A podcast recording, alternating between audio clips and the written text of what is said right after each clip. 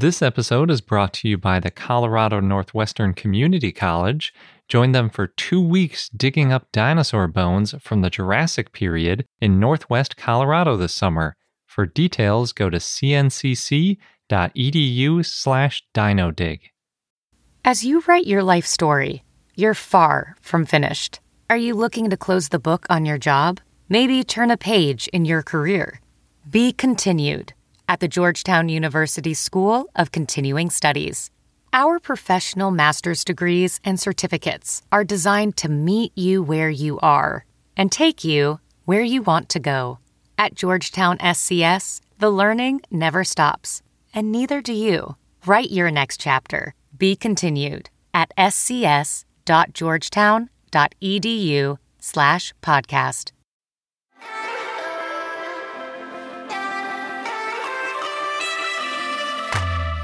Hello and welcome to I Know Dino. I'm Garrett. And I'm Sabrina. And today, in our 371st episode, we've got a bunch of news, including two new dinosaurs. I've got a carnivore and you've got a herbivore, right? Possibly an omnivore. Okay. Still not quite as ferocious as mine, probably. Eh, we'll see. we also have an interview with David Levering about virtual museums, specifically the virtual museum that he made. And we have Dinosaur of the Day, Probactrosaurus. But before we get into all of that, we want to thank some of our patrons.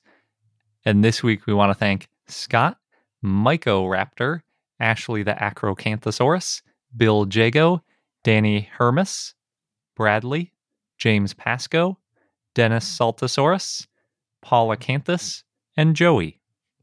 Yeah, thank you so much, everybody, and Happy New Year. We're starting off 2022 pretty strong, I think, and we appreciate all of your support. Jumping into the news, I get to start. There's a new toothless ceratosaur, Berthasaura leopoldinae, which was recently named. Toothless ceratosaur? Mm-hmm. That's super weird. yeah. The paper's called the first edentulous ceratosaur from South America by Geovane Alves de Souza and others and published in Scientific Reports. So the skeleton was found in a rural road between 2011 and 2014. It was found in a road? Yes. It was in layers that it's a crop out in a rural road in southern Brazil. Oh, okay. So maybe next to a road, not necessarily like tires rolling over it. The holotype's a nearly complete disarticulated skeleton that includes a partial skull and lower jaw. And they found a skull and jaw, spine, pectoral and pelvic girdles, and fore and hind limbs. And they're really well preserved fossils. That's pretty good finding the arms, legs, and jaw plus the back. Yeah, yeah, it's pretty complete. They're estimating that Berthasaura was about three feet or one meters long. That's tiny. Mm-hmm uh, had a gracile skull and a slightly downturned rostral tip. So, sort of like the tip of the beak, I guess, in this case, since it doesn't have teeth, is turned down. We don't know if it had a beak. It may have had a beak. So, it might have just had like no beak and no teeth, just like gums. it's unclear if it was a carnivore or an herbivore. It is possibly an omnivore. That's so weird. I can't imagine a dinosaur without a beak and without teeth. What even what is left? Well, that's why it says it may have had a beak. Its scapula, the shoulder blade, it's slender and long and longer than the humerus. And then, as you mentioned, it was toothless. It's the first toothless theropod found in Brazil. And there's no signs of any tooth bearing cavities. They did CT scans. They confirmed it didn't have teeth. It never had teeth. At least this specimen didn't. But this skeleton was probably a young subadult because there's these unfused elements in the skull and vertebral column. So it wasn't skeletally mature. That means that it may never have had teeth. If it did have teeth, it's possible that Berthasaura lost its teeth at a younger age than a comparable toothless theropod, Limusaurus. And Limusaurus was a theropod that lived in the late Jurassic in what is now China. Yeah, and Limusaurus, I remember when that one, or when we first talked about that one and how it lost its teeth as it got older, but it was replaced with a beak Mhm. in that case, which is why I always think it's either teeth or beak when you're talking about a dinosaur. I can't imagine no teeth, no beak. But I guess everything I can't imagine with dinosaurs, there seems to be one example of. So who knows? Yeah, you just never know. So, since the two are kind of similar in being toothless theropods, they compared Berthasaura with multiple skeletons representing different growth stages of Limusaurus to help kind of figure out how old this Berthosaurus specimen was. And uh, they compared the fused elements, and they also did some histology. And that's how they determined it was probably a young subadult. Okay. If they're comparing it to Limusaurus and they think it's really similar, that makes me again think beak. Mm. But again, we just don't know for sure at this point. The type species is Berthasaura leopoldinae, and the genus name Bertha is in honor of Bertha Maria Julia Lutz, a biologist and social activist when it came to women's rights in Brazil. The species name is in honor of the first Brazilian empress, Maria Leopoldina, for her role in making Brazil independent, and for the samba school Imperatriz Leopoldinense, quote, according to the paper, that in the 2018 carnival developed the theme A Royal Night at the Museum National, And that was to commemorate the bicentenary of the museum. Berthasaura lived in the Cretaceous in what is now Paraná, Brazil, in the Bauru Basin. It lived in a desert, and it's estimated to have lived about 70 to 80 million years ago. Berthasaura is only the second non coelurosaurian theropod after Limusaurus that is known to not have teeth. And with Limusaurus, Limusaurus was about three years older than this Berthosaurus specimen when it gradually lost teeth over time. Both Berthosaur and Limusaurus are noasaurids, however, they're not closely related. But the fact that both of them lost their teeth may mean that loss of teeth evolved independently at least twice in noasaurids. Yeah, noasaurids are close relatives of abelisaurids and also usually considered toothy carnivorous dinosaurs like Masiakasaurus, which has those teeth that kind of stick out of its mouth. It's got so many teeth, big old freaky teeth. But not all of them have teeth. Yeah, that's weird. And you were saying that might be an omnivore too. The authors kind of ended the paper with there's these characteristics that in other animals we think are make them herbivorous, but you can't just look at this and think that makes it an herbivore. There could be other things going on. Gotcha. So now I've got my new dinosaur, which is way less weird. But maybe more ferocious. Yeah, probably. It's a new raptor from the Isle of Wight, and it was published in Cretaceous Research, or it's technically in press, by Nicholas Longrich and others. And the new dinosaur is named Vectiraptor greeneye. And Vectiraptor comes from Vectis, which is apparently the Latin name for the Isle of Wight. Hmm. Surprisingly short.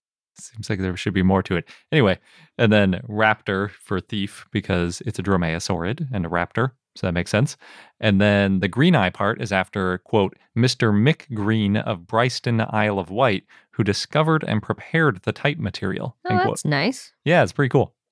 So Vectiraptor being from the western side of the Isle of Wight is from the Wessex Formation, and that's the same area as the two new Spinosaurids, Riparovenator and Ceratosuchops that we talked about recently. So many dinosaurs from that area. There are. It's not a very big island either, so it's impressive the diversity that they're finding there. It's from the Barremian, which is about 125 to 129 million years ago, and that makes Vectiraptor pretty early for a dromaeosaurid. It's about 50 million years before Velociraptor and about 10 million years before Deinonychus. What was it doing there so early? Well, it's only a few million years before Microraptor and about 10 million years after Utah Raptor. Oh, okay. So even though it's pretty early, it's not the earliest. And the best guess is that it got there basically as a descendant from Utah Raptor. In total, they only found five partial vertebrae. That's the entire find is five partial vertebrae. Not super great, but that's kind of typical of the Isle of Wight. It's like a lot of British fossil localities where things just slowly erode out of cliffs and they find them.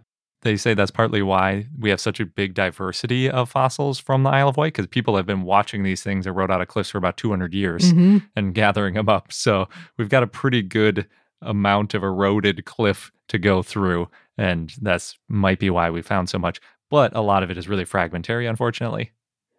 So one person found the first two vertebrae, and they were both from the back, and another person found the sacral vertebrae, which are the other three vertebrae.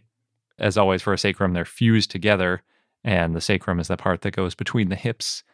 But the sacrum fragment is basically a diagonal slice through the three vertebrae. So it's basically the bottom and middle of the first vertebra, the just the middle of the second vertebra, and the top, just like a little bit of the top of the third vertebra. Interesting. So when you look at it, it really looks like it's only about one vertebra worth of material, maybe a little bit more, but technically it is three partial vertebrae together. I think all three of those sacral vertebrae combined are a lot smaller than either of the dorsal fragments, though. They consider all the bones to be from the same individual, even though they were collected by different people at slightly different times, but they have a good location of where they're from. And they're like, yeah, that's the exact same place. And when you look at the rock itself, it's very similar. Mhm. The bones are about the same size or the size as you'd expect if they were from the same individual. So they're considering all of the bones to be the holotype, which is interesting because usually they don't do that unless things are a little more articulated and found together. But I guess with the Isle of Wight, it's a little more common to do that. There have also been a few teeth found in the area that might be from Vectiraptor, but we're not really sure. The reason we think they are probably from Vectiraptor is they look pretty similar to Deinonychus teeth, and Vectiraptor was similar to Deinonychus in size and also probably closely related. So the logic is if the body of the animal looks like Deinonychus and you find a tooth that looks like Deinonychus, maybe they go together. But the teeth could also be from an early tyrannosaur because early tyrannosaur teeth, especially in the young individuals, look a little bit like Deinonychus teeth. The vertebrae appear to be pretty heavily pneumatized, meaning including the air sacs, a little bit hollow. So it's a light dinosaur. Kind of. It's actually it's weird because even though the vertebrae are really pneumatized, it has large muscle scars and tall neural spines and some other details that show that it was probably like pretty bulky. Oh, So it was like big, but also lightweight. so the lightweight offset the bulkiness, maybe. A little bit, yeah. It reminds me of Dakota Raptor when we were talking about that one and how it was like they described it like a Ferrari, like it was big and lanky, but also like lightweight and but still probably powerful. Mm-hmm. Same kind of thing, I think, going on with Vectiraptor here. And they describe it as a large bodied Eudromaeosaur. And Eudromaeosaur is the group that includes pretty much everyone's favorite raptors, with the exception of Unenlagines, which aren't Eudromaeosaurs. So, like Austroraptor isn't a Eudromaeosaur, but things like Utah Raptor and Velociraptor and Deinonychus. The really well known ones with the big Yeah. sickle claws. Yeah, exactly. They're the Eudromaeosaurs, especially the big bodied ones. Mm.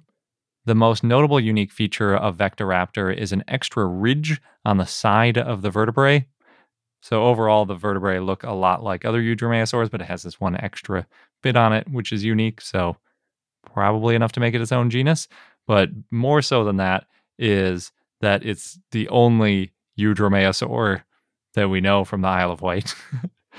Although it's not the first dromaeosaurid from the Isle of Wight, there's Ornithodesmus, which means the bird duck. Interesting name. yeah, this is pretty great. That one was named by Seeley in 1887 and is known only from a sacrum. So kind of similar to Vectiraptor. It's a Vectiraptor. We've got a couple of back vertebrae. But we've got pretty much the whole sacrum of Ornithodesmus. It's actually pretty interesting. They thought it was a pterosaur for a long time.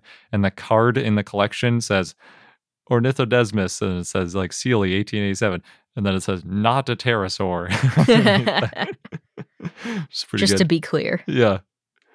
The lead author has described Vectiraptor as quote unquote heavily constructed, Hmm. which is that interesting thing because it's like clearly highly pneumatized, but it does have those big muscle attachment points. And they compared its behavior to a leopard, which I think is interesting because it has the claws, and we think Dromaeosaurs probably spent a lot of times climbing trees, sort of Mhm. like leopards, and also pretty ferocious able to take down things up to about its own size. Ooh. As we know, because like Velociraptor, we know was fighting with an animal about its size. Mhm. So we presume that these Eudromaeosaurs were into that kind of thing. One of the back vertebrae is broken, which is actually really useful because it gave a great view of the internal structure of the bone. Hmm. They didn't have to do histology. They didn't have to make that decision Right. of whether or not to cut into It into done it. for them. Exactly. So they found seven to nine growth rings, and that's all within the outer two millimeters of the bone. Wow. So, like the very, very edge has a lot of growth rings. And with that close placement, they say it was almost certainly an adult. And I would add, it might even be senescent, as you were talking about the other day. Like, Very old. Yes, like elderly, basically. Since the bone is so highly pneumatized, the earlier lags are gone. So, it's probably much older than seven to nine years old, especially it's just the last couple millimeters of the bone. Mm-hmm. They estimate that those lags may have been produced during about the last one third of Vectiraptor's life. So if you do the math on that, it would make it in the 20 to 30 year old range when it died. It's pretty old for a dinosaur. It is. That's like around the same age as we see for a lot of adult tyrannosaurs. Mm-hmm. Not as old as the Carcharodontosaurid, which was found recently. That looks like it was in its mid 40s. Oh, yeah, that is much older. That's on a whole other level. But yeah, I think you're right. This is on the older end for theropods. They estimate that Vectiraptor would have reached about two and a half to three meters or eight to 10 feet long. And that's about like Deinonychus. So again, it's pretty good comparison to use. But it is still significantly smaller than Utah Raptor, which is actually a little bit older. Again, we don't have that clean things just getting bigger or smaller. It's all over the map. It also would have been on the smaller side for the Isle of Wight. It's way, way, way smaller than both of the new Spinosaurids.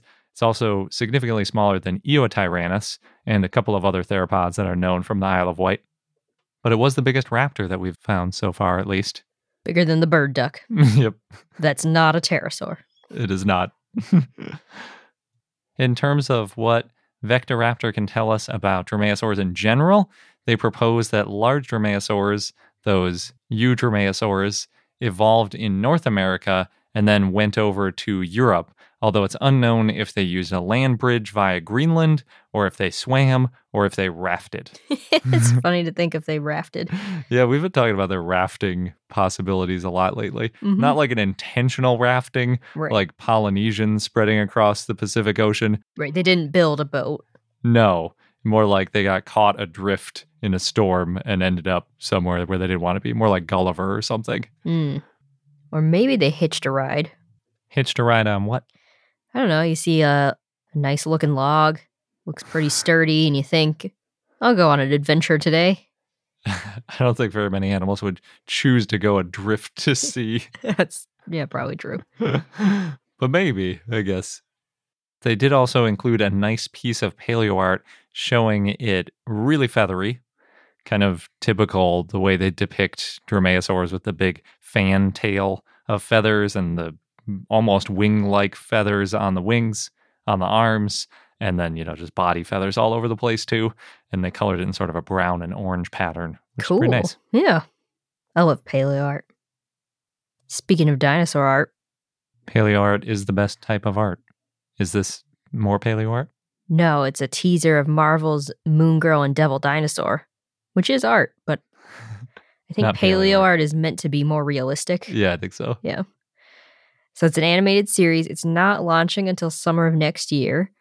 As a quick reminder, the show's about 13 year old Lunella Lafayette and her 10 ton T Rex Devil Dinosaur. And Luna accidentally brings Devil Dinosaur into present day New York City. And then together they protect the Lower East Side. Protect it from what?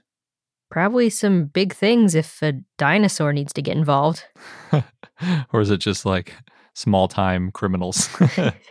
I'm sure it starts small and then builds up. I guess yeah, that's that's the typical Marvel arc, isn't it? They're probably basing it heavily on the comics that already came out. But yeah, I'm excited to watch. And then last, a new photo from Jurassic World Dominion came out recently. Some maybe spoilers here. And that shows Owen Grady taming a Parasaurolophus in a snowy environment. Ooh. Yeah. Apparently, we're going to see that image around the beginning of the film when Owen Grady and Claire Dearing are trying to save Parasaurolophus, or a few Parasaurolophus in the Sierra Nevada from poachers. Yeah, that would that's an interesting point. The idea that dinosaurs roaming loose all over the US and what kind of havoc they'd cause. Humans have never had a tough time of exterminating megafauna Yep. or capturing it. so, yeah, that would definitely be a big part of it. So, Jurassic World Dominion is going to be set four years after Jurassic World Fallen Kingdom, which gives the dinosaurs a lot of time to spread out. Yeah, that's true. Certainly across North America. I don't know how fast. I guess the estimates for most dinosaurs is like three to six months for egg laying. And maybe if they do it every season, like every year, Yeah. that you could have like three or four generations. So you take two to the fourth, maybe you'd have 16 of each type of dinosaur. Oh, I guess it depends on how size, how large the clutches are, Yeah. because you can multiply that by the clutch size. So you could have hundreds, I suppose, of different types of dinosaurs potentially. Also, some of them were shipped out right away to different parts of the world, so that helps spread it. And I'd say there's a lot more uh, rafts these days, or raft like things, human made boats. In terms of dinosaurs spreading out, they could catch a ride. Oh, you're thinking like mice on a ship? Yeah, something like that. but I think these were mostly big dinosaurs. it's hard for them to sneak onto a boat inconspicuously. They're still compies. I suppose that's true. As another spoiler alert, the big bad villain in the movie is going to be Lewis Dodgson. Dodgson. Yeah, got Dodgson here. I'm wondering if they're going to be taking more of what he was like from The Lost World, the novel, since we recently reread that. Yeah, Dodgson was like the main villain in The Lost World, basically the main villain in Jurassic Park as well, but Mhm. sort of via Nedry. So that's interesting. They're bringing back Dodgson. Yeah. But we still have to wait, what, six months at this point? Yeah, got a little time. I'm sure there'll be lots more teasers and spoilers coming out before then.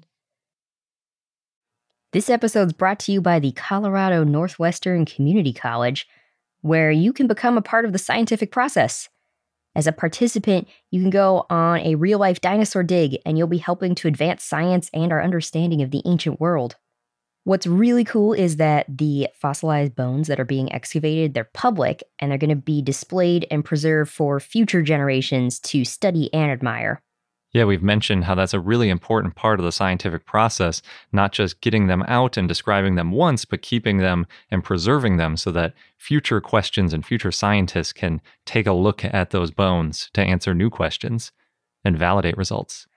And the site is special and also near and dear to me because it's in the Morrison Formation, known for the sauropods, Mm-hmm. of course, of the Jurassic time. And it represents one of the best bone beds ever found in the saltwash member. Yeah, the current interpretation is that the site was the result of a brachiosaurus sort of jamming up a river and then other carcasses piling up behind it. oh no. and that's how we got a bunch of different types of dinosaurs all fossilizing together. So, oh no, but also, yay. Good for us as scientists. hmm And dinosaur enthusiasts. yes. So there are two scheduled digs if you want to get involved with getting these bones out of the ground. You can go from July 6th to July 20th or from July 22nd to August 5th. Head over to cncc.edu slash dinodig. You'll get all of the details. Just make sure that you register online by May 31st. And again, that is cncc.edu slash dinodig, D I N O D I G. Across America, BP supports more than 275,000 jobs to keep energy flowing. Jobs like building grid scale solar energy in Ohio and producing gas with fewer operational emissions in Texas. It's and, not or. See what doing both means for energy nationwide at bp.com slash investing in America. And now we're going to go on to our interview with David Levering. But of course, as we always do, we talked way too long. And so we have an unabridged version for our patrons. So if you want to listen to the longer version rather than listening to this abridged version, you can get it from your custom RSS feed. This week, we're joined by David Levering, the camp's director at the Fort Hays State University's Sternberg Museum of Natural History, and we're talking to him today because he created a Sternberg Museum of Natural History online on GatherTown, which we got to see at this year's SVP as the closing night social. Thank you very much for joining us. Thank you guys for having me. My pleasure. So, for our listeners who might not be familiar with GatherTown, would you mind giving like a, a quick maybe description of like what it's like to be exploring this museum online? Yeah, so I'll, I'll, I'll do my best. It's imagine like an old school like Super Nintendo video game, which for some might not mean anything, or Pokemon, like early Pokemon games. Okay. Yeah, that's what I thought of. I thought Chips Challenge, which I think is even less relevant. Some of the old Zelda games, like Yeah. pre Nintendo 64. Like I, I think that a lot of these two and a half dimensional, like 32 bit, well, I guess I guess they get classified as 8 bit now. Yeah, anyway, it doesn't matter. So it's it's like an old school looking video game kind of art style. One of the advantages of this is that I, I think it's lower kind of bandwidth memory demands on on whoever's using it. So you're you don't necessarily have to have like a high end computer in order to make it work, which is quite helpful. Hmm. But yeah, it's it looks a lot like those kind of relatively old school video games, and you kind of walk around through these different environments. There's some that GatherTown offers you can rent out, you can go explore. You can also make your own and upload them and fill them with things, which is what I have yeah, filled it with many, many things. Yep. many, many things. Well, I know for us when we we created a character to Yes. to go in, and then we can walk around and interact with things. In this case, because for the SVP Social, uh, the Sternberg Museum of Natural History online, and then And other people. and other people, yeah, right? yeah. And then when Yeah, we got yeah. when we got in proximity of other people, then our cameras turned on. We were able to chat with them. Yeah.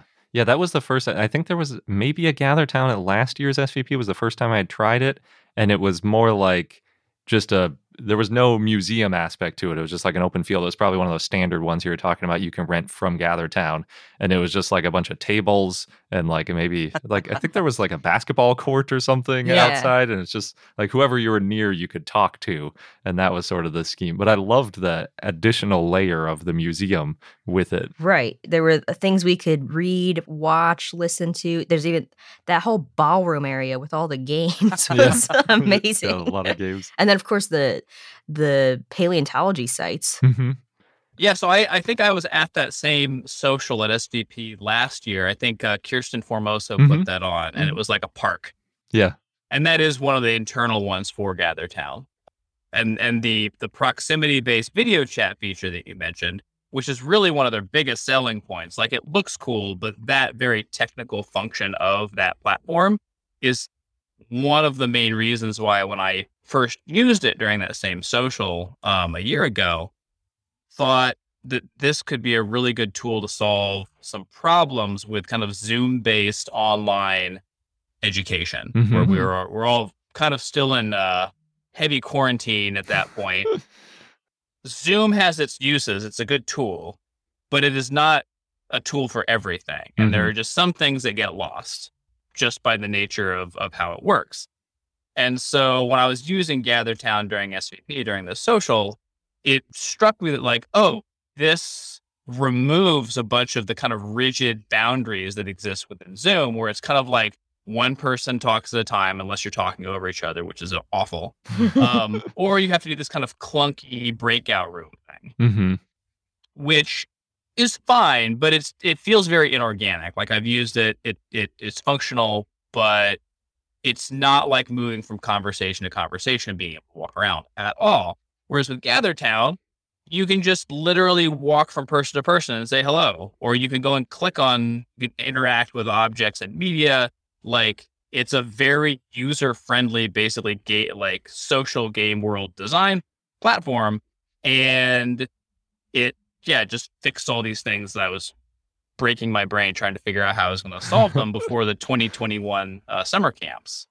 Gotcha. Did you consider anything else, or was it like when you saw GatherTown last year, you were like you immediately saw how like it could be manipulated to your will and would solve all the problems that you wanted?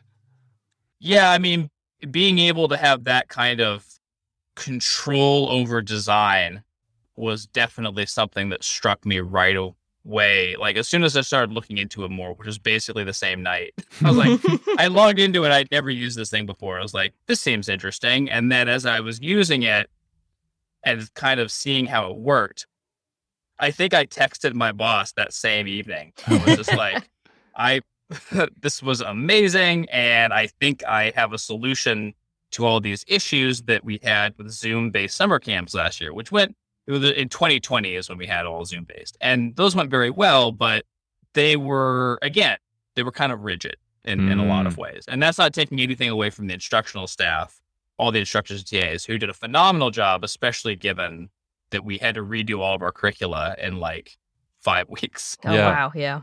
So overall, you think that GatherTown was a good replacement for the summer camps? We still use Zoom a bit. It wasn't a full replacement, hmm. um, just because building these environments in GatherTown is very time consuming, and I did most of it myself. So there's not a lot of it's there's only so many hours in a day. That's mm-hmm. that's the that's the biggest issue.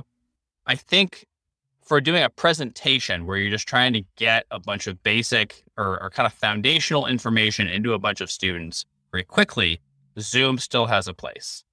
But there's certain kinds of, of what I've been calling like synthesis learning that you get in a field setting where if you go out and, and, and you're with like an expert and you're doing a dinosaur fossil dig or something like that, or mm-hmm. or you're prospecting for fossils, not even digging them up. You haven't found them yet and you're out there looking for them.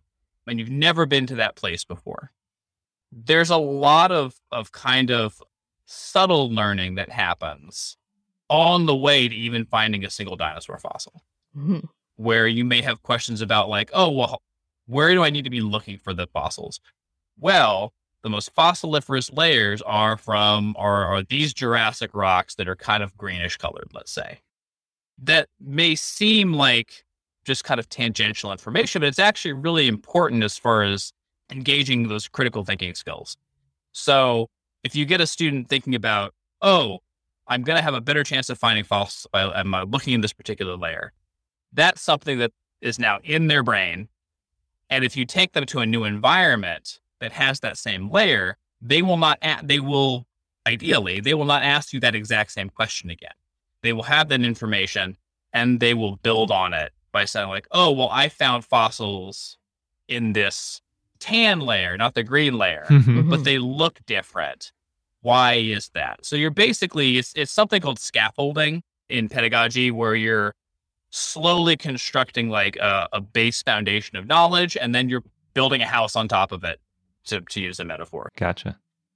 Is that partly how you selected your field sites? I know you've got several field sites and they seem very spread out around the world. so I assume they're not field sites that you're going to regularly. Yeah. So one of them I assume you're talking about was the one based on the Karoo mm-hmm. supergroup mm-hmm. in South Africa. Yeah. We already had a camp that was going to be on Permian paleontology, I think was the topic. It was, it was a two week high school virtual camp. And I knew I wanted to do something where the students were going to go outside and have to kind of do some critical thinking, comprehensive knowledge awareness kinds of activities. Because what we what we ended up doing is I constructed as as you guys were walking through this like massive stratigraphic sequence yeah. that m- matched up with what you would find in parts of the Karoo supergroup if you actually went there. The scaling was very different because you can't make a 500 meter thick rock unit in GatherTown because it'll take up the whole screen. so everything had to be kind of scaled down appropriately mm. so that it would work at all. But in doing that, the students were able to do kind of a, a facsimile of geology, paleontology fieldwork completely virtually. So the students made geologic maps, they made stratigraphic columns as part of their like capstone project for the camp. They kind of did some really neat working together to find all the fossils because knowing what fossils were there and knowing what the rocks were was an important part of the entire project. Yeah. So they were able to do some pretty advanced stuff without leaving their houses effectively. and being able to synthesize a lot of information about reading stratigraphic records and uh, lithologies, like what kind of rock is this, and being able to translate that to an understanding of how that place had changed over time, which is like college level geosciences. And we were doing it in a virtual world with like 16 year olds. That's awesome. Yeah. Yeah. I know for us, when we first got into the, I think we started in the Karoo super group, and you start out at like the lower stratigraphic Yep. layer, and it was just like, there's a fish, there's another fish, there's another fish, and we're like, how do we get higher? we got to get out of the world of only fish and into the world of things are walking around on land, which was where we want to be since that's where the dinosaurs are. But Sure. yeah, we needed your tips on how to find it too, because that, like you said, that map is so huge that finding your way, wiggling up the layers stratigraphically, Mhm. it's pretty tricky. But it it was a fun maze to get through. And then you also you saw pieces of a dinosaur, and then you could kind of when you saw enough of them, piece put them together. Yeah. yeah, Yeah, so there's the dinosaur hunting world also. So the, the super group one is like the hard mode Mhm. um, version.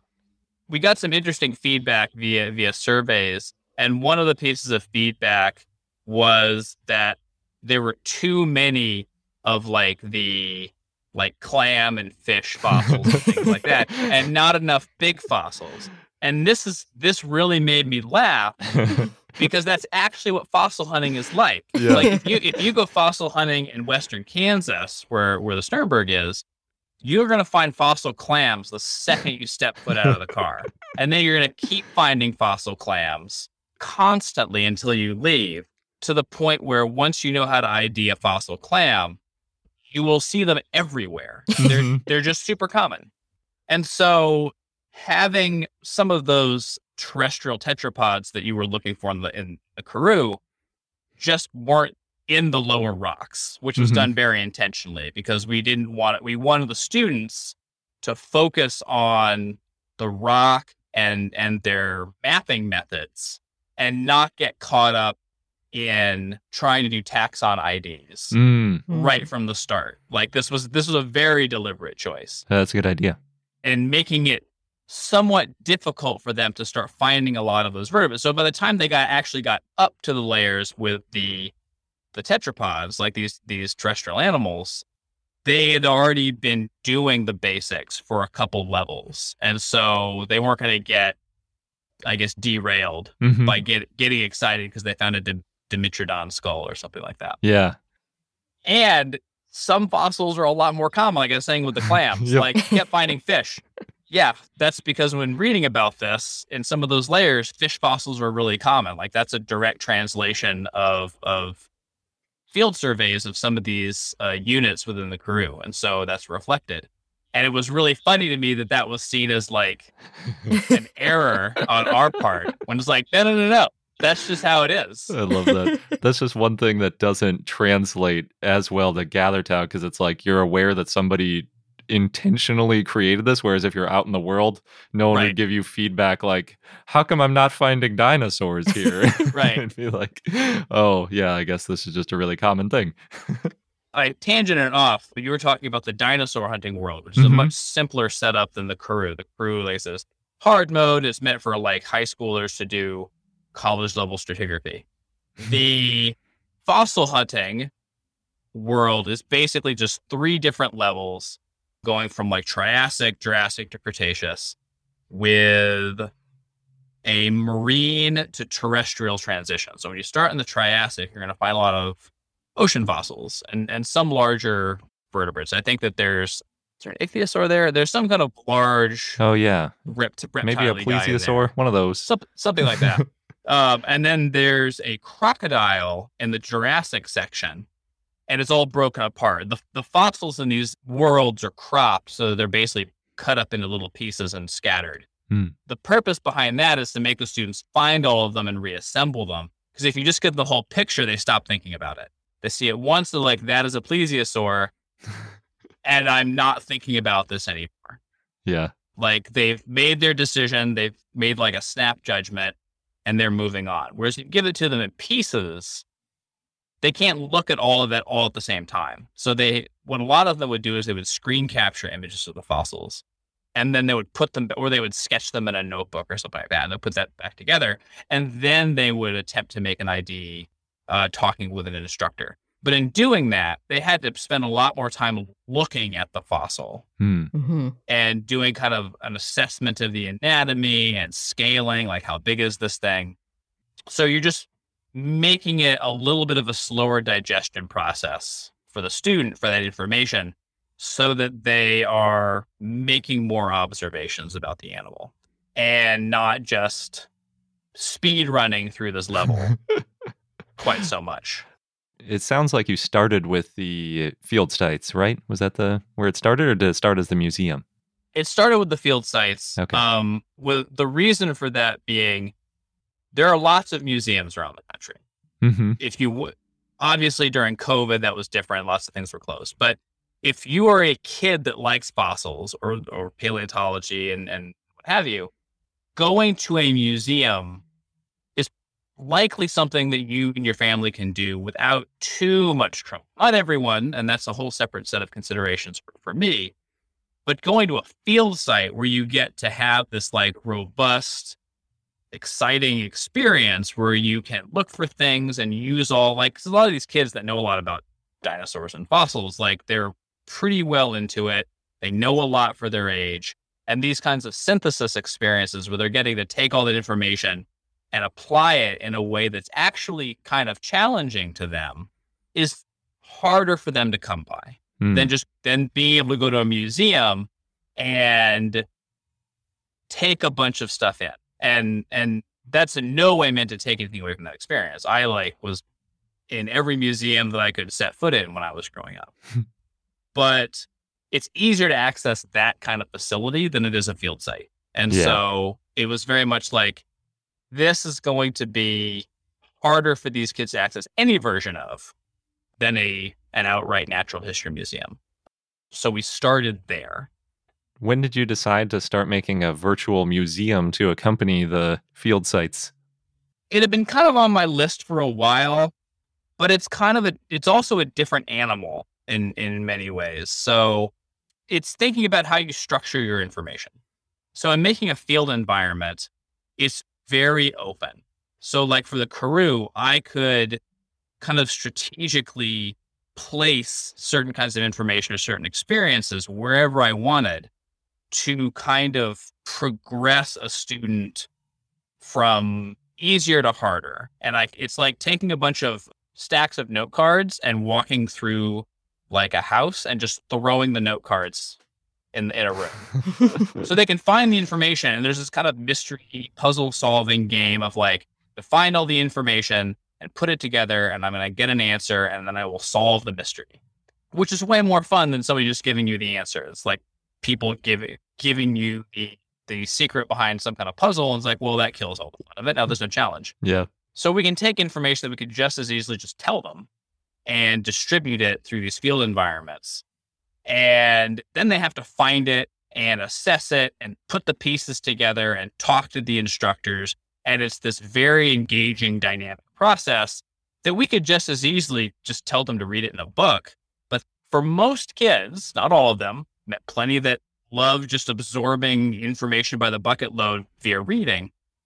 But it can be harder to get deep learning and really getting that information embedded in a functional way in memory through just rote reading. Hmm. hmm But if you turn it into a game and kind of give it to them in little tiny chunks, you can drive that learning a little bit more effectively. So that was a big reason for doing the field environments. The museum, That's giving them that answer, right?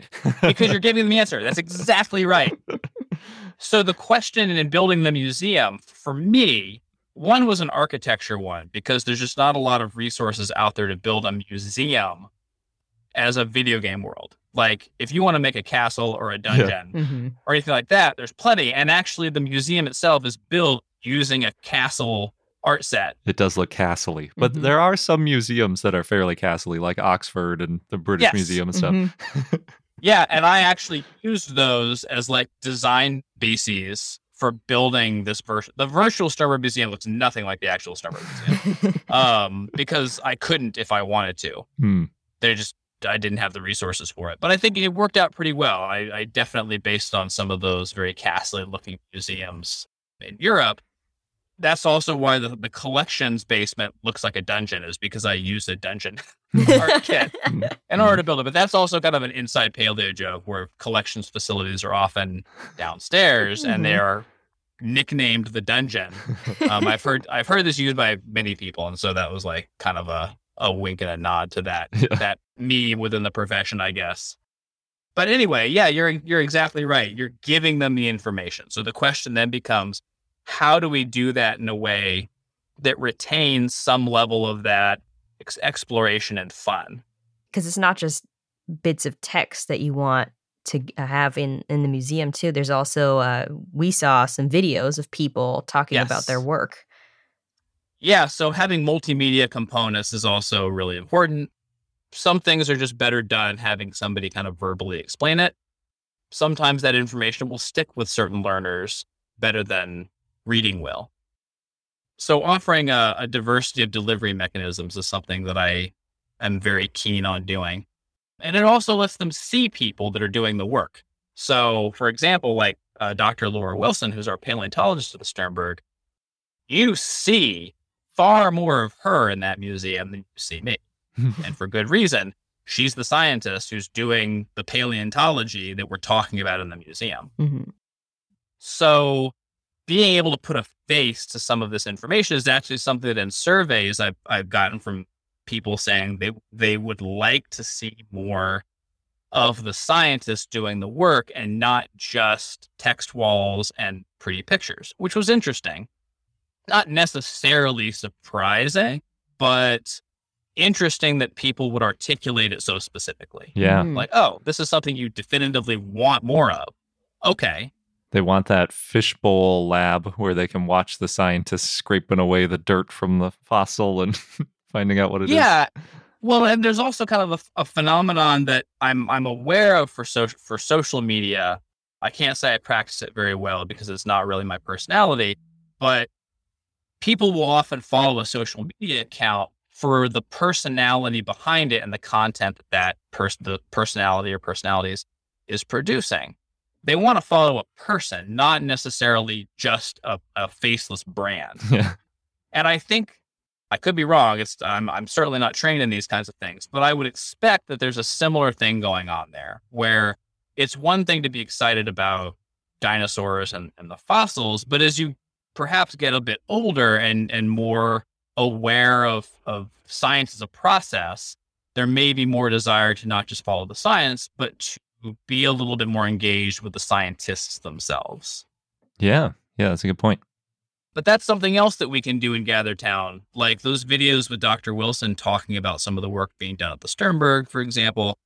We can embed all kinds of little video clips of her talking about it or anybody talking about stuff and really give people that kind of experience, but without turning uh, our research paleontologists into tour guides who, whose time is all taken up just interacting with the public. That's not their job. Hmm. But if we can just have these little recorded snippets embedded in these environments, we can still kind of give people a little bit more of that face behind the data, so to speak, Mhm.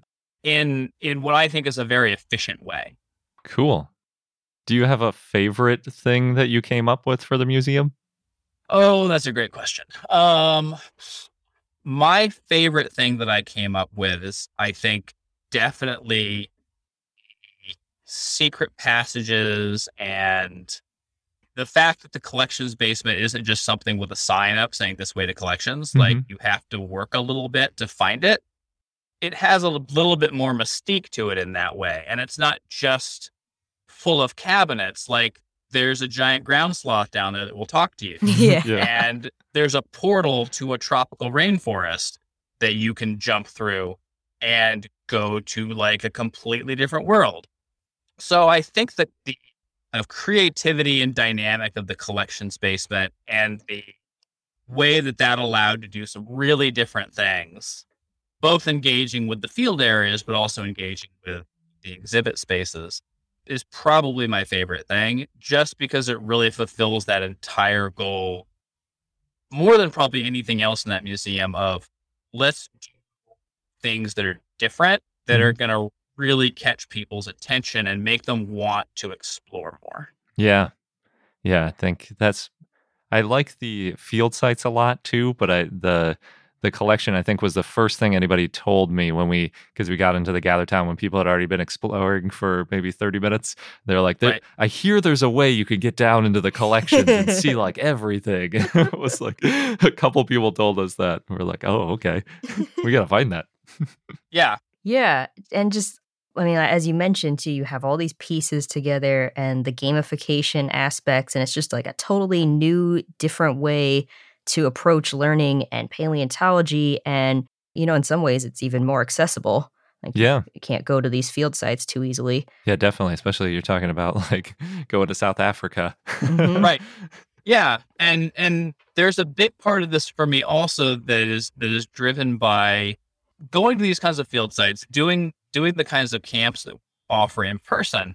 They can be financially uh, kind of exclusionary because Mhm. if you have a student that is you know wants to explore these topics, but they find out that they have to take a single class that's going to cost them many thousands of dollars to participate in to get their degree, that can be a big turnoff. There's there's well-founded research demonstrating that these kinds of things, for many reasons, financial being one of them, can be a real off-ramp for for students that are maybe less represented in in the earth and life sciences. Yeah. Mm-hmm.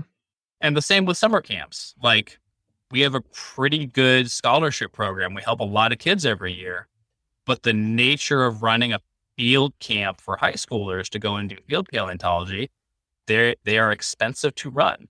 The people that we have staffing them are pretty highly trained and we we pay them what their experience and training is worth.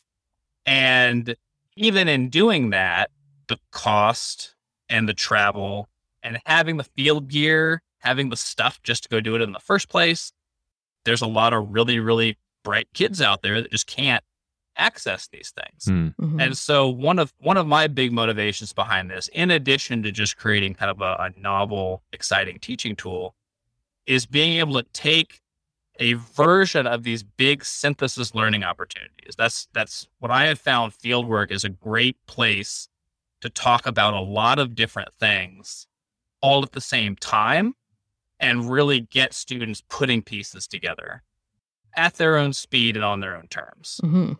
And if there are financial barriers to that, which there are, and and likely always will be, for programs like like this at the size we're doing that, being able to help that problem by creating a virtual version that functions in a very similar way and has a very social aspect where the, the students talk to each other. It's not quite so serious and rigid as like I was saying at the beginning Zoom, but they can explore and they can ask questions and they can do things very much at their own speed and they can solve mysteries and play games and do all this stuff that is much more dynamic than just kind of a lecture activity quiz kind of format Hmm. And we can make that available for a substantially lower dollar amount Mhm. Yeah, definitely. So I know that the field sites and the museum and everything, it was built originally for kids for the summer camps, but are there plans to like could people in the future rent out this virtual space the way you can I know you can rent out sometimes uh, museum spaces for like an evening or you know special events kind of thing. We've talked about that a little. Eventually, yes, we'll be able to rent these spaces out. We just don't have a model for it to just send people to at this point. Yeah. Well, I guess on that note, where's the best place if somebody wanted to find out more about you and your work online for them to go? The best place to go to learn about this virtual stuff in particular is probably Twitter. And my Twitter handle is at DA Levering. Awesome. Well, thank you so much for joining us and telling us all about how you constructed this world and why you built it the way you did. Oh man, and we all had that. we had a great time exploring. We did. It was so much bigger and more extensive than we had ever hoped for. So, also thank you for creating it because that was really Yeah. fun. Yeah, absolutely. Thank you for having me. Thanks again, David, for chatting with us. We had a great time exploring the virtual museum. And for listeners, if you want to see for yourselves what it looks like, we have a short YouTube video to accompany this interview. And that link will be in our show notes, and you can see what it's like to move around the Sternberg Museum of Natural History online. And also check out all those field sites, which were pretty awesome. Oh, yeah. Very unexpected. You, you know, you're going to go to a virtual museum and all of a sudden you go through like a wormhole and you're in the desert looking for fossils. Yeah, lots of fun hidden things in that museum. Hey, it's Kaley Cuoco for Priceline. Ready to go to your happy place for a happy price? Well, why didn't you say so? Just download the Priceline app right now and save up to 60% on hotels. So, whether it's Cousin Kevin's Kazoo concert in Kansas City, go Kevin, or Becky's Bachelorette Bash in Bermuda, you never have to miss a trip ever again. So, download the Priceline app today. Your savings are waiting. Go to your happy place for a happy price. Go to your happy price, Priceline. CarMax is putting peace of mind back in car shopping by putting you in the driver's seat to find a ride that's right for you. Because at CarMax, we believe you shouldn't just settle for a car, you should love your car. That's why every car we sell is CarMax certified quality so you can be sure with upfront pricing that's the same for every customer. So don't settle. Find love at first drive and start shopping now at CarMax.com. CarMax, the way car buying should be. And now onto our dinosaur of the day, Probactrosaurus, which was a request from Talon via our Patreon and Discord. So thanks. It was a hadrosauroid that lived in the late Cretaceous in what is now Inner Mongolia, China, in the Dashuigou Formation. Probactrosaurus looks like a typical hadrosaur. It's got that duckbill and the bulky body. It was medium sized and gracile. It's estimated to be about 18 feet or 5.5 meters long and weigh one ton. It was an herbivore and it had a narrow snout and a long jaw, and of course, tooth batteries. Uh, no crest was on its skull. We said tooth batteries. I was thinking like a double A battery, but you mean like a whole bunch of teeth jammed together, right? Yes. Dinosaurs didn't have access to double A batteries. No batteries required. Yeah. so there's no crest on the skull. It did have long, slender arms and hands and a small thumb spike. Bactrosaurus probably mostly walked on four legs. The fossils were found in 1959 and 1960 during a Russian Chinese expedition. The holotype is a partial skeleton with a skull. Another partial skeleton and fragments have also been found. It was described in 1966 by Anatoly Rojdestvensky, and the type species is Probactrosaurus gobiensis. The genus name means before Bactrosaurus, and it refers to the hypothesis that Probactrosaurus was a direct ancestor of Bactrosaurus, but scientists don't think that anymore. Anagenesis. Mm-hmm. Really hard to prove. Yes. The species name Gobiensis refers to the Gobi Desert. Rojdestvensky named a second species, Probactrosaurus alashanicus, based on fragments in 1966, based on the back of a skull, and that species name refers to the Alxa League at the western part of Inner Mongolia. But in 2002, David Norman revised Probactrosaurus, and he said that the holotype of Probactrosaurus alashanicus was lost and that it was a synonym of Probactrosaurus gobiensis. Yeah, especially if it's lost, it's going to be hard to support it being its own species. Exactly. Lu Junchang named Probactrosaurus mazongshanensis in 1997, based on fossils found in 1992. That was a partial skull and skeleton, and that species name refers to the Mazongshan region. But later it was formally described and renamed as Gongpoquansaurus. Probactrosaurus may be closely related to Siamodon, an iguanodontian found in Thailand, but they have different numbers of tooth positions. It's a long ways to go. Thailand to Mongolia, Yeah, but I suppose not as far as, say, the US to the Isle of Wight. So, over a long period of time, millions of years, Yep. those distances don't seem so far. Very true. And uh, our fun fact of the day is that it's unlikely that dinosaurs had venom, but some of them may have been toxic. Oh, so still watch out. Oh, that's like the T Rex bite. It is not about bites, it's a whole other thing. Oh, okay. There's multiple ways they could be toxic, though. The reason I got into this, I was thinking about platypus and how they have that barb. The males have a barb on their back foot, which is venomous. Mm-hmm. And I was thinking about velociraptors and how they have the crazy claws. And it's like, I wonder if any dinosaur could have had a poisonous claw. but I couldn't find any evidence for that. But I did find out another way they might have been toxic. So, real quick, a little background venom is a poison that is actively secreted by animals. And usually that's through a bite or a sting, occasionally as a spray. If you're thinking like a spitting cobra or something like that, mm-hmm. that could still be considered venom. But usually you're talking about being, being bitten or stung by a venom. And that could be like you're talking about with Tyrannosaurus if it's biting, unless you mean a bacterial. I meant the sort of thing. septic bite. Yeah. Yeah. So that can be a separate thing. That's not really venom, but I guess it is still toxic. So you're right. That could be another way. I didn't include that in my list though. There are other ways animals can be toxic without having venom too.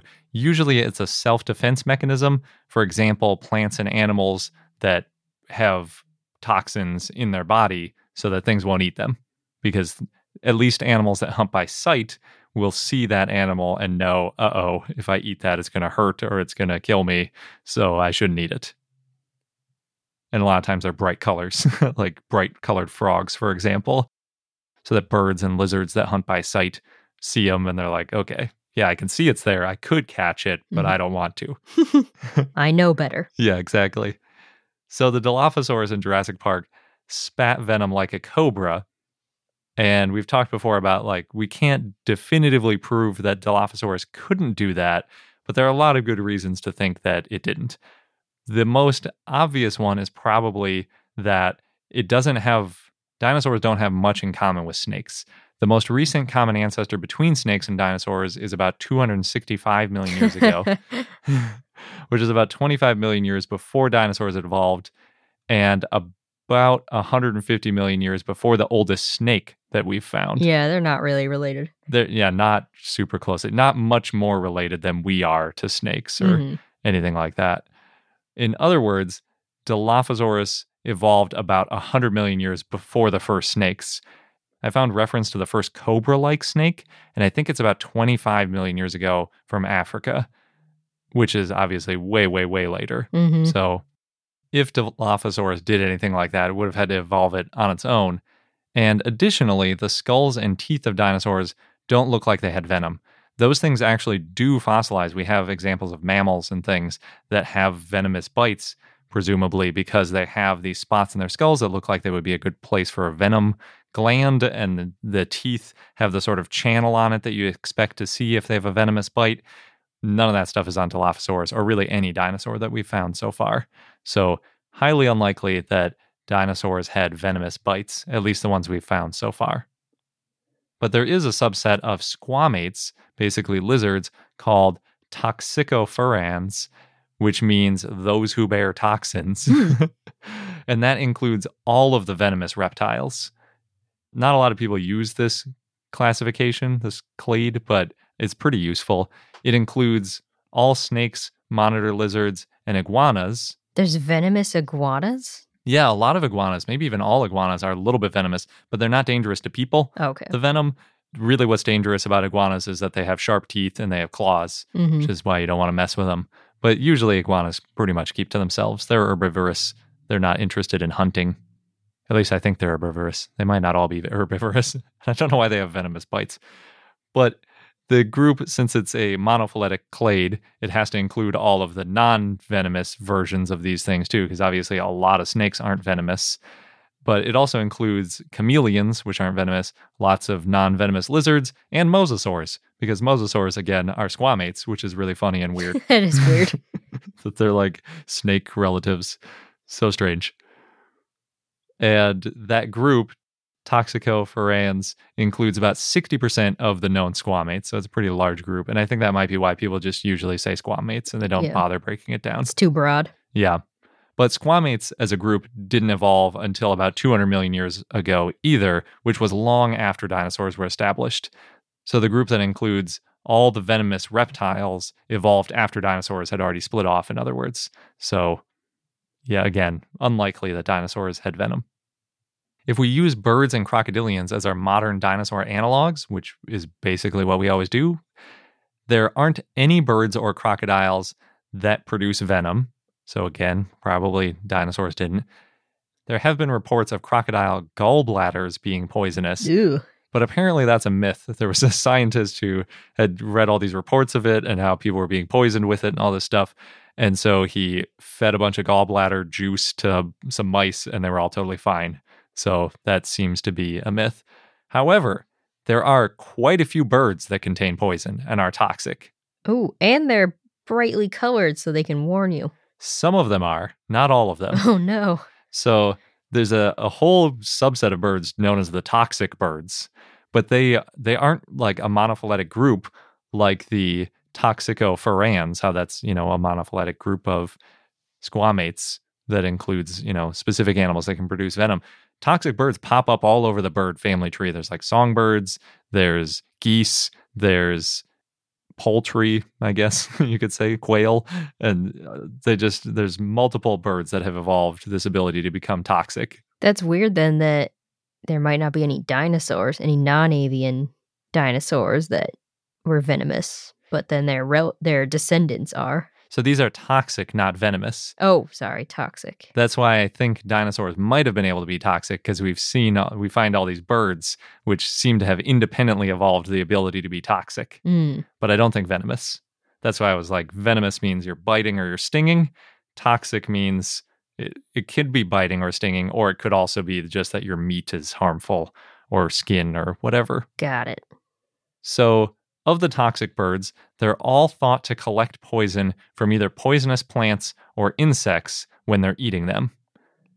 Which I think is true about a lot of sea creatures and stuff too. They eat something and then they collect it. That's also how birds get their color. hmm There's a lot of fancy ways. That's how we get vitamins. you know, if you eat the stuff, your body can filter it and use it in special ways. Like how flamingos turn pink from eating shrimp. Exactly. So, one potentially poisonous bird is the common quail, also known as the European quail. Hmm. This is the bird that lots of people eat. So, quail occasionally eat poisonous plants, which can make their meat poisonous. And the most likely candidate there is hemlock seeds. Hemlock is a very famous poison. I feel like it's in Shakespearean literature and stuff. People are always talking about hemlock. And there's actually an illness named specifically for quail called coturnism. And that's after the quail genus name, Coturnix. It kind of reminds me of like cuckold and the cuckoo bird. There's Mhm. all these bird things that like bird behaviors become English words. So coturnism causes muscle cells to break down and occasionally causes kidney failure, which can kill you. Ooh, yeah, that's not good. And there are many cases of people dying from eating quail that have previously, presumably, eaten hemlock seeds or some other poisonous plant. Although it's not usually deadly if you get to a hospital quickly, they can treat you for it. There was a case, I think, just a few years ago that was reported in a, a peer reviewed journal of an African man who ate a quail and, like, 14 hours later was having kidney failure, rushed to the hospital, and he recovered. But he wouldn't have if it wasn't for modern medicine. So good to avoid, I think. I don't really want to eat quail anymore. There are also two cute little birds. There are pitohuis and also ifrits. So they're also both really fun names that live in New Guinea that are toxic. They can both secrete neurotoxins through their skin, just like poison dart frogs. Ooh. And the toxin also sometimes covers their feathers. So it's all over. It is. And we think they collect the toxin from eating a beetle with the same toxin that the poison dart frogs use. So it's kind of interesting. It's like a, a frog thousands of miles away and this bird have evolved the same ability.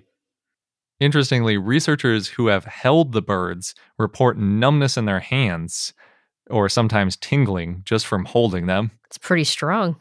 Yeah, and in larger doses, that neurotoxin can cause paralysis or even stop a heart. So nobody eats these birds. And try not to touch them, sounds like. yeah, seriously. There's also the spur winged goose in Africa, which has a very powerful poison in its meat. It's also collected from the beetles that it eats. Beetles. Beetles are, some of them are intense. yeah. As some bonus fun facts, the spur winged goose is the fastest waterfowl, period, at 142 kilometers an hour or 88 miles an hour. It's Fast and toxic. It's very fast, yeah. It's also the largest waterfowl in Africa and is one of the largest geese on Earth at about six kilograms or 13 pounds. So you'd think it would be a tempting thing to hunt and eat, but everyone who lives around it knows you don't eat this thing. It's not it's not good. It's one of the rare animals without predators, maybe. It might be, yeah. It's also super aggressive. It's called the spur winged goose because it has a spur on its wing, which is basically like a sharp, it looks like a claw sticking out of the front of its wing. And they use them to attack other water birds and also rivals during breeding season. And they weigh 13 pounds. It's Yeah. like, that's an intense animal. It's got everything going for it. It does. the only thing it's missing is the venom, I guess. Yeah. But it's got toxic, so. It does. And claws and anger. And size. Yeah. And then one last one I want to mention is the hoopoe, which is a really pretty bird. It's got a really long, thin bill and this like sort of cowlick of pink feathers. Mm, and, and how does this bird hurt you? Well, it has it doesn't really hurt so much as it irritates because it has a very skunk-like defense. So the brooding females, while they're brooding, produce a substance that smells like rotting meat, and they produce it in their preening gland, which is the one they, they use to keep their feathers nice and oily and in good shape when they preen. And so in that process, it gets all over their feathers and then also all over their eggs. And that's the whole idea. They want animals coming by to be like, I don't want those eggs. I don't want to be anywhere near this rotting disaster. And then when the hoopoe chicks are born, they also produce the smell so that they're just covered in it all the time. And they can shoot streams of their feces at intruders. Impressive. Yeah. So very skunk like, I think. Mm-hmm. Except it would be like if a skunk also just smelled bad all the time, in addition to spraying bad smells. Yeah. So those are, I think, all of these are possible mechanisms that non-avian dinosaurs could have used to deter predators. Shooting feces, yeah. but unfortunately, none of these features are likely to fossilize. They're much less likely to fossilize than signs of venom. Oh, so we may never know. Yeah, exactly. I think though, I mean, if it's evolved so many times in modern birds, That they probably something had that. You'd think so. Over the hundred plus million years that dinosaurs were around, something's eating a plant to get a little bit toxic or a beetle. Mm-hmm. I would love to know. And that wraps up this episode of I Know Dino. Thanks for listening. And if you haven't already joined our community of dinosaur enthusiasts, you can do so at patreon.com slash I Know Dino. Thanks again, and until next time.